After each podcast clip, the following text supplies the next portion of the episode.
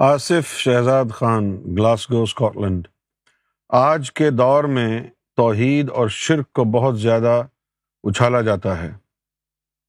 توحید اور شرک کی اصل وضاحت فرما دیجیے کہ آخر توحید کیا ہے۔ اسے کیسے اختیار کیا جائے اور بندہ مشرق کب بنتا ہے۔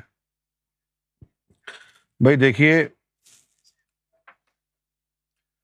سب سے پہلے تو ہمیں بہت ساری مدد تو ہمیں اس وقت مل جاتی ہے جب ہم ان الفاظ، ان الفاظوں کے صحیح معنی تلاش کر لیتے ہیں۔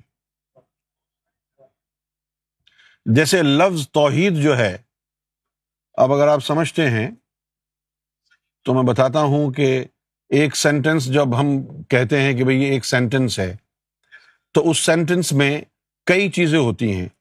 ایک تو ہوتا ہے سبجیکٹ ٹھیک ہے؟ ایک ہوتا ہے ورب مختصر مختصر بتا رہا ہوں۔ اور ایک ہوتا ہے آخر میں آبجیکٹ آپ نے کچھ کرنا ہے، ایک کام ہوگا اور ایک وہ ہوگا جس پہ کیا جا رہا ہے۔ جیسے اللہ نے چاہا کہ میں اپنے آپ کو دیکھوں، تو یہ ایک عمل ہے۔ وہ عمل ہو گیا عشق آبجیکٹ ہو گیا معشوق، اور سبجیکٹ ہو گیا خود اللہ کی ذات۔ ٹھیک ہے نا؟ اسی طرح توحید جو ہے، وہ ایک ورب ہے۔ کیا ہے؟ ورب ہے۔ ایک ایک ایکشن ہے۔ توحید۔ توحید کا مطلب کیا ہے؟ ایک انڈیا کا گانا ہے۔ ایک ہو گئے ہم اور تم۔ تو اڑ گئی نن تیرے۔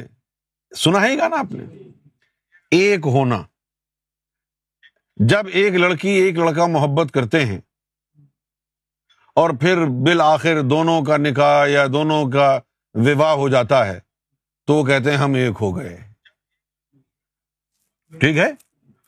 دو چیزوں کا ایک دوسرے سے مل جانا۔ یہ ہے عمل توحید۔ توحید توحید کا یہ ورب ہے ایک۔ کیا ہے یہ ایک؟ ورب ہے۔ اس کا مطلب کیا ہے؟ ایک ہو جانا۔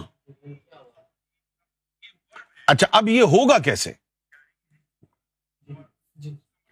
جیسا کہ ہمارے دوست نے پوچھا، آصف بھائی پوچھتے ہیں اسکاٹ لینڈ گلاسگو سے، کہ توحید پر عمل کیسے ہو؟